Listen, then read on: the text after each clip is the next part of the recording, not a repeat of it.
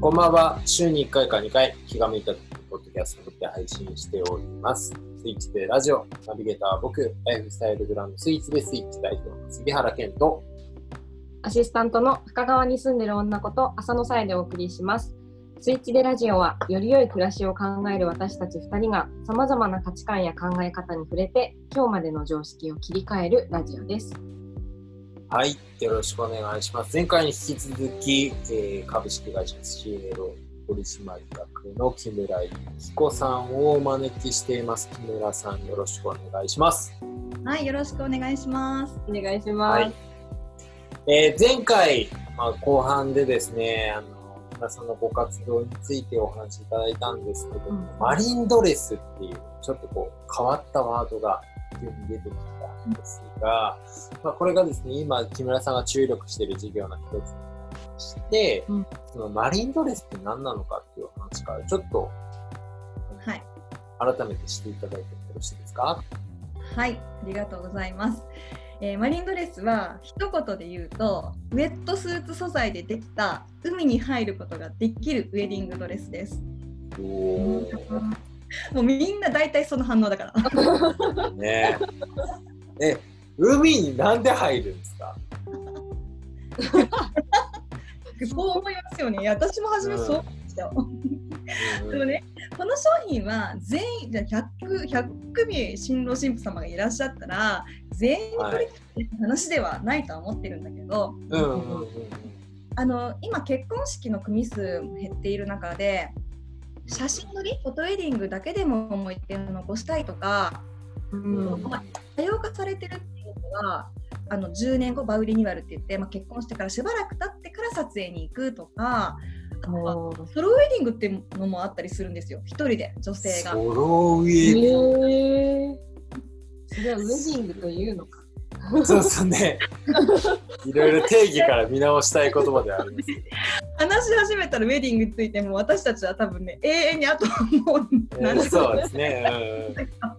まあまあそういうあの写真撮影ですよね。あの要うんうん記念に結婚式っていう形にこだわらなくても撮影で記念日を残すっていうところにあの価値を感じておられるお客様が多い。でまたリゾートでのあのハワイとか沖縄中心にリゾートでのウェディングをもう旅行も兼ねてされるっていう方がはい。中で、あのやっぱりビーチ沿いで撮影はまあマストですよね全員行くと。100%青い海をバックに撮るのはもう絶対だったと思うんですよ。うんうんうん。なんだけど実際に普通のドレスで行くとやれ汚れるからとか水に入ってはいけないとかでちょっと制限がかかること多いんですよ。ああ、確かに。はい。でなんですけどこのドレスは、まあ、特殊な繊維を使っていて海の中、うんまあ、汚れに強いのに砂とかも OK なんですけどね雨も大丈夫だしで なんかもう笑われるんだけどいつも海に浮かぶこともできてドローンから撮影したら結構いい映画撮れすて。すごい。面白いこといっぱいできるんですよ。面白いですね。何いやー。いや、あのね、あの、僕、ブライダル業界の人と話すことすごい多いし、ブライダルのことを考える機会もすごい多いんですけど、ブライダル業界って価値を言い換えるとしたら、はい、すごく花火的なんですよ。花火って的。いうのも人生を、においてものすごい刹那的な輝きなんですね。あーそうだからあのその時に合わせて人生で一番痩せていたいとか綺麗でいたいかっこよくいたいとがすごい多くて結婚式から外れたら別にもうちょっとぽちゃっとしてもいい考え方の人結構多かったりするわけですよ。それぐらい結婚式のタイミングってめちゃくちゃ重要はいに捉える人が多いんですよね。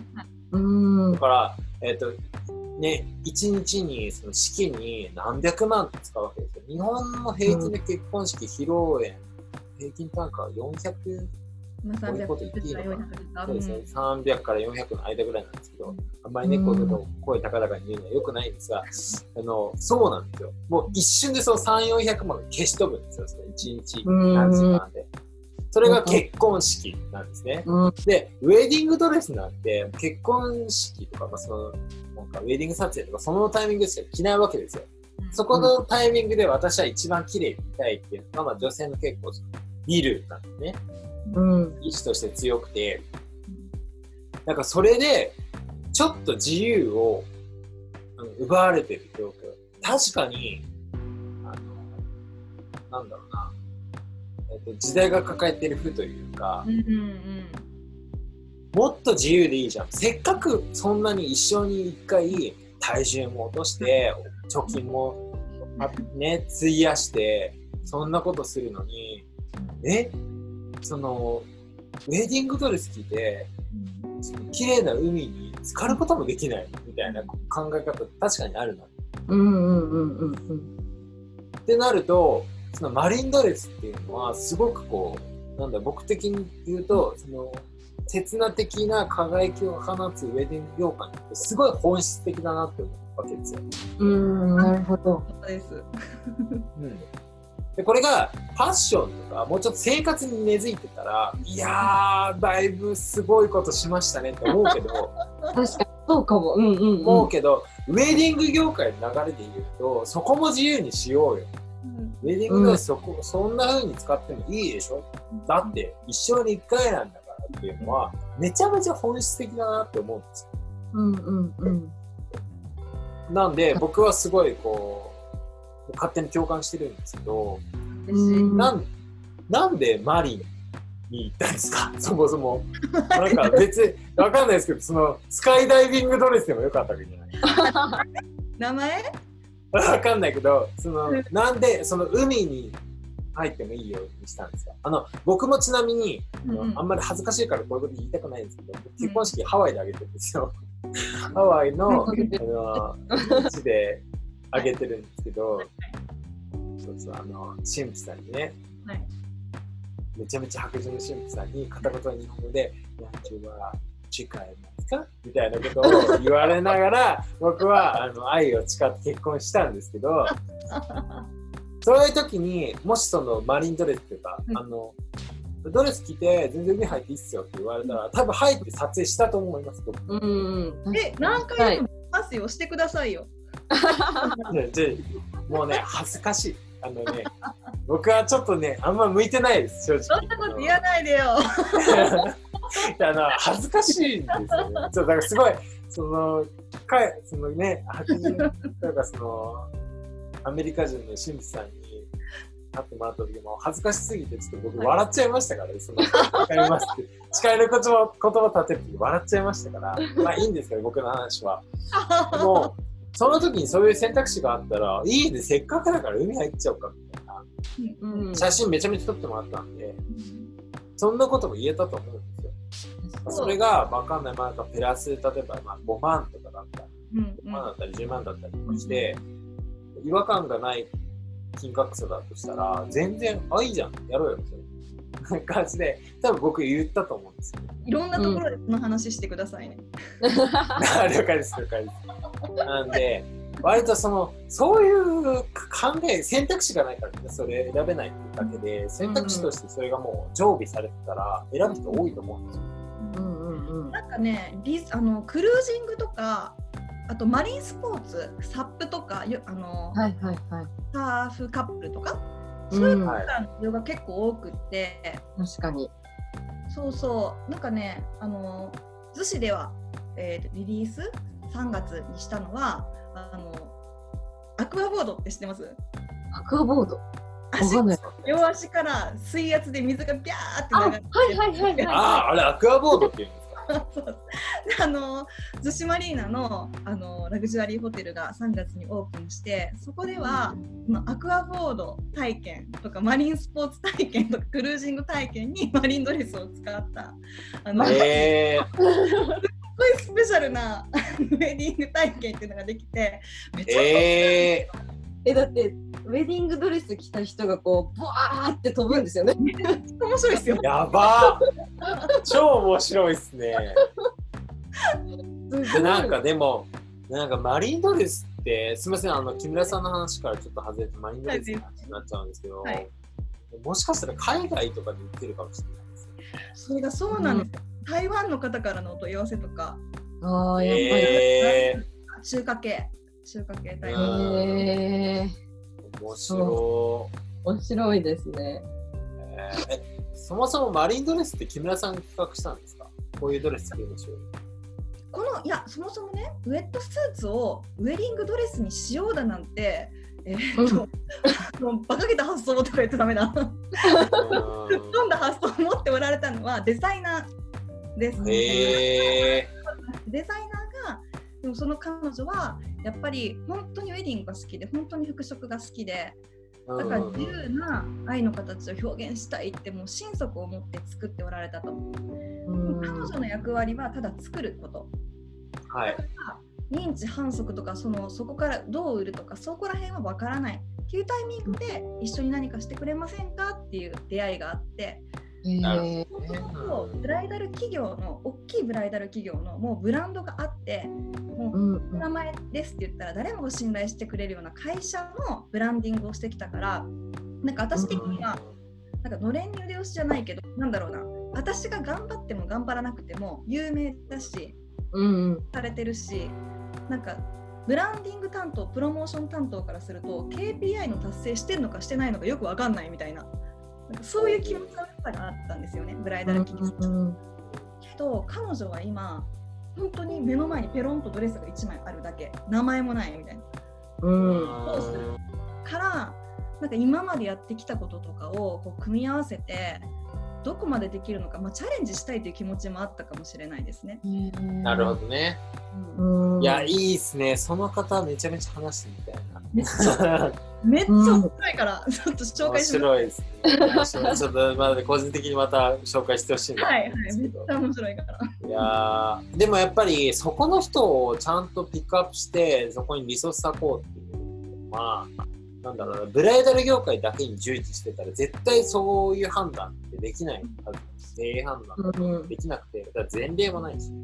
うん。本当にそこに、あのーリソース投下したところにユーザーがいるのかって、まうん。あ測れないのでうん。でもそれをなんか割とこう多角的な目線でこれこれこうだからあのこういうお客さんっているかもしれないので仮説を立ててそこにリソース投下できるってやっぱりあのある程度キャリアがあるというかそのある程度俯瞰してそのブライド業界を見てる人ちょっとできないと思うんですよね。だからそういう意味で言うとやっぱりそのある種多動的な皆さんじゃないと多分形にできなかった事業なんだろうなって僕は思っていて。そうあと木村さんはやっぱりこうね人当たりもすごいいい方なんで巻き込む力もすごくあってやっぱりいろんな人を巻き込んでえ事業を形にしていくという力もある方だと思うのでやっぱねあの定点的にこれをやったからこれができてるのかという単純な話じゃなくて、人間性と掛け合わせて事業の実施ができてるんだろうなっていう、えー印象を受けました。嬉しいです。ありがとうございます。ありがとうございます。なんでね、ちょっとこう、まあなんか木村さんの話、もうちょっとね、あの木村さんのこれからのお話聞いていきたいなと思うんですけど、ちょっと木村さんのこれからの話は次回聞くとして、まあ、はい一通り聞いた後に、なんか同じ女性として、働く女性として、朝の女子はどう思うのかって話を聞いていきたいなと思いますんで、ちょっと次回はい。に行きましょうか。次回というか後半にご飯このまま行きたいなと思います。はい、では後半よろしくお願いします。お願いします。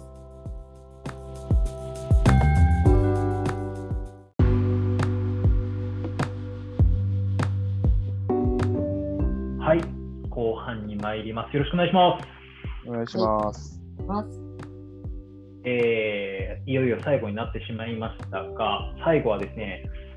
NYC、これまでね、えーどういうふうにユーザーと関係性を築いていったのかというお話は、まああのまあ本当にね、氷山の一角ですけど、伺えたんですが、えー最後は NYC のこれから、これからどういうことをしようとしているのかとか、まあ、逆に今こういうのができてないからこういうのをちょっともう少し力入れたいとかっていう今後の展望があれば伺いたいなと思うんですけど、なんかやりたいことあります？今。やりたいこと、やろうとしてること。やろうとしてること、まあ、引き続き、なんかこう、まあ、最近結構、まあ、このコロナ禍だから思うかわかんないですけど、やっぱりこう、ゆゆし地球って有限なんだなっていうところがすごく、まあ、感じることがお多いですよね。なんかその、地球温暖化もそうだし、まあ、その人がすごくこう自然を痛めつけてるとか、まあ、そういうことを考えることが多くて、もっとより良いやっぱりこの循環社会みたいなのを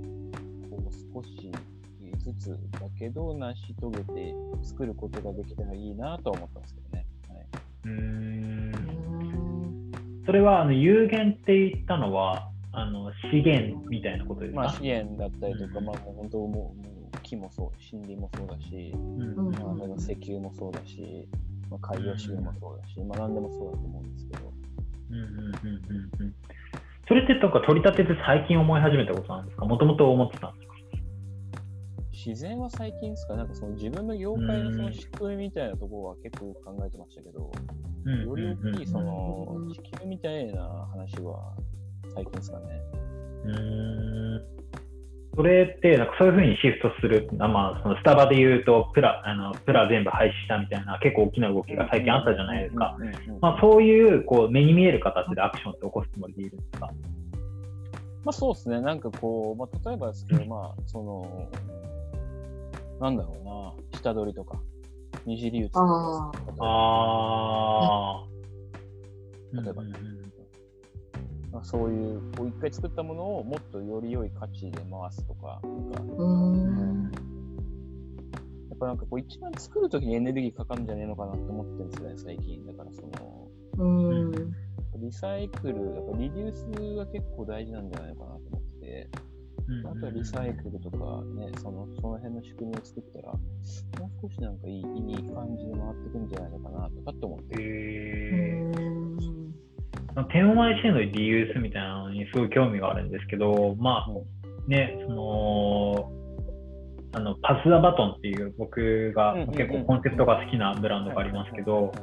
まあ既存のものにちょっと手を加えて、まあうん。簡単な話、ワッペンみたいなものをつけて、それ、手を加えたことに、こう、価値を見出して商品化するっていうブランドがあるんですけど、そういうことなのか、もしくはもっとなんか根底からこう変えていくのか、なんかそういうどう、どう、感じじゃないですか。リユースで言うと多分、その例えば、うんうん。えっとまあ結構最近聞くユーザーさんが聞くのが、なんかこう体型が変わって着れなくなったとか、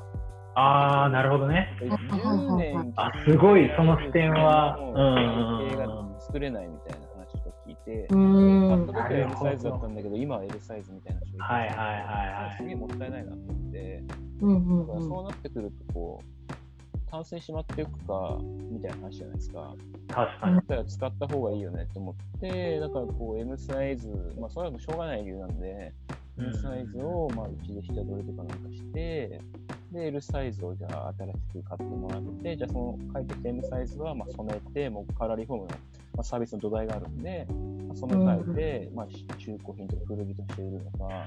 あ、さっき言ったように、ねパスザバトンみたいさんみたいに、なんか一個こう、まあ、アーティストさんとかの手を加えて、もう一回古着として売るのか、ちょっとわわかんないですけど、そこら辺は。なるほそうどいう。のが結構そのクローゼットにある、だからそれは結局あのメルカリにうん流れてるわけじゃないですか。うんもちろんそれもそれで僕はよくいいと思って、KYC 着れなくなった服をメルカリで売るっていう行為でもいいし、じゃあそのメルカリで売るのがめんどくさいんだったら KYC に戻してくれればいいしとか、なんかそういうなんかこう、もう一個こう踏み込んだっていうか、今あの、面白い。関総合的な関係性ではあるけど、例えばカラーリフォームする人はするけど、しなかしない人の服はどこ行ってんだろうとか、なんかもう少しこう、生活でどう使われてるのかに踏み込んだなんかサービスみたいなのが作れるとういいん。えなって思ったりはしますけどね。ーうんその体型とかっていうのはすごい天王 IC ならではの視点ですよね。ううん確かに長いスパンだからこそっていう感じですよねう。ん。いや、本当に10年あるとね。ジムが。うんうんうんうんジムが悪いやつで、なんかめちゃくちゃ筋トレするんですよ、最近の人。肩それで幅すげえ変わったとか。ああ、なるほどね。自由やめてほしいんだ。いやいやいや、もうしょ面白いうがないですけどね。この間の人もそうだったんですよね。えー、そう面白いな。サイズが合わなくなったりとか、そういう感じ。なるほど。ああ、なるほでもやっぱりど。こう、耐久消費具合みたいなのって、やっぱりどこでも下取りしてますよね。だからそのママックもそうだし、うんうん冷蔵庫もそうだし、エアコンもそうだし、長く使えるものに対しての下取りはやっぱりあるんで、やっぱそういう面で言うと、まあ洋服の下取りとかも結構あるのかなっていう。うん。面白いですね。うんでしかもなんかこうね、前、下田君とそんな話をしたような気がするんですけど、まあ、やっぱり10年って掲げると、そこには人のドラマが乗っかってくるわけで、うんうんもそうう体験ももちろん変わるし、うんで、あのーなんだろうな、まあ、あの後天的に病気をして、もしかしたらなんか体に障害をうんうんうんうん。持ってしまうかもしれないし、子供ができるかもしれないしみたいな、ドラマがめちゃめちゃ乗っかるじゃないですか。そうういうなんか私的な変換ができると、まあ、その体験の話もそうだなって思って、すごい今感動してるんですけど、なんかそのドラマを何かしらこう、リペアっていう手段で感じてもらえたら、すごい良さそうな感じがしますね。いやめちゃめちゃいいなと思います。うんうん。ワクワクしますね。すごいね、やっぱね、勇気もらうんですよ。僕、あの、下田くん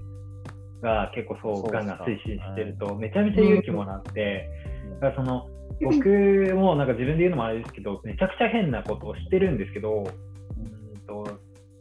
なんだろうな、すごいドストレートなことしかやってないって自分では思ってて、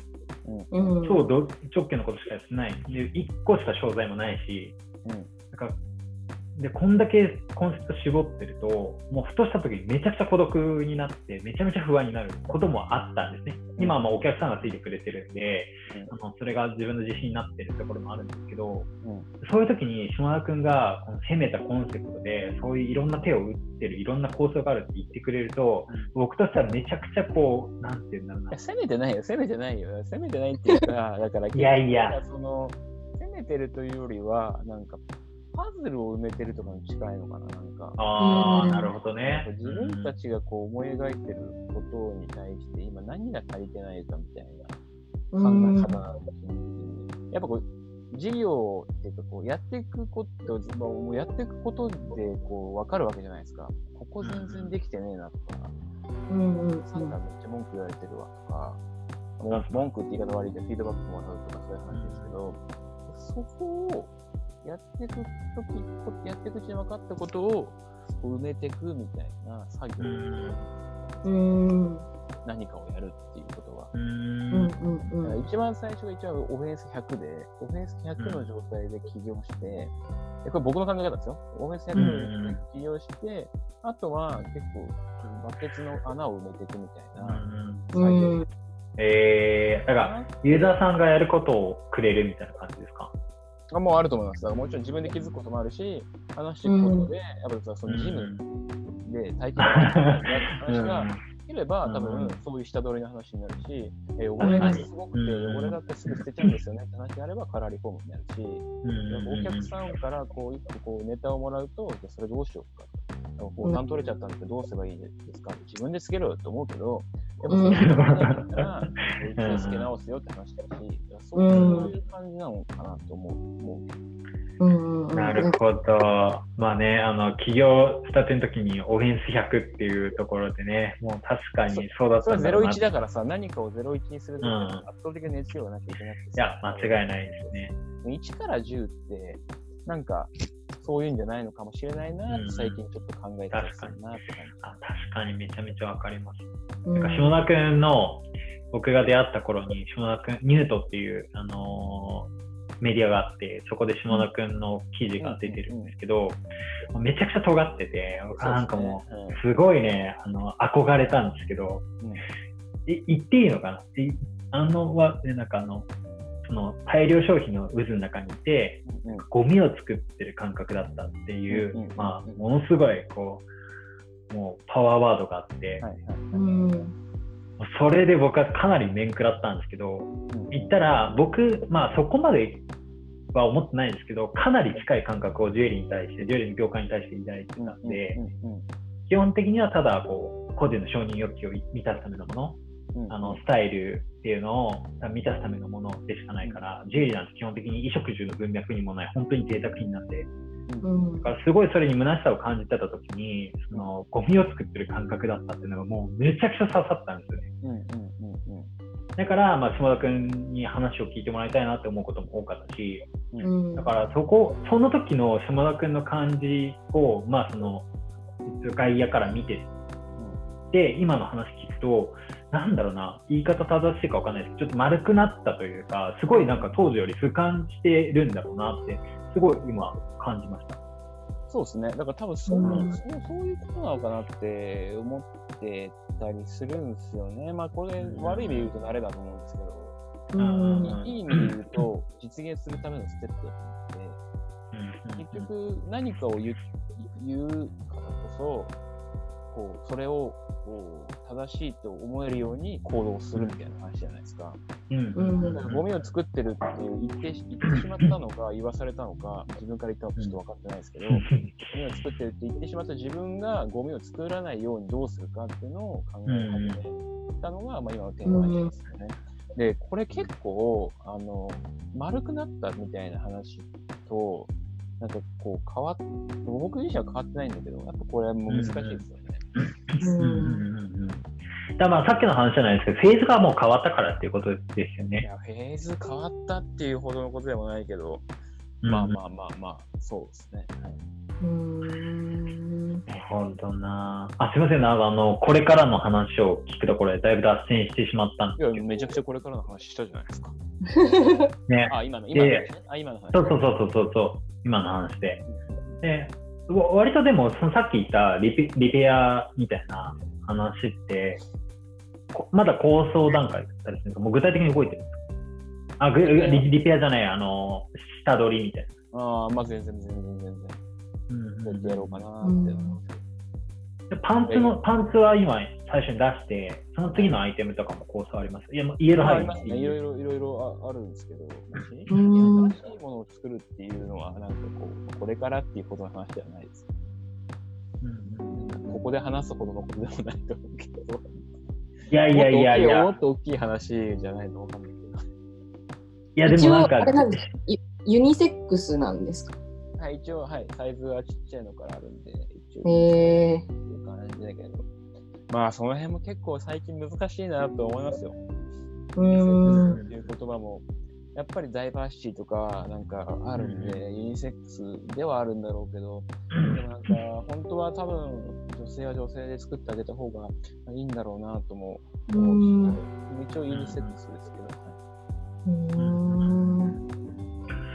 パンツの開発めちゃめちゃ時間かかったって結構方々で言ってるじゃないですか。はいはいはい。どれぐらいかかったんでしたっけ？2年半ですかね。おーあ、でもね、そんなに当たり前なのかな、2年半ぐらいかかれるとか。う折れないから長かったね。そうなんだ。やっぱ創業した時から下のパンツ作りたいと思ってたのは、やっぱ2年半かかったっていうのはね、3年中の2年半だから相当な時間パンツに費やしてきたから、やっぱ、それはなかったなと思う。うん後から100年、100年で見たらね、2年半なんてたった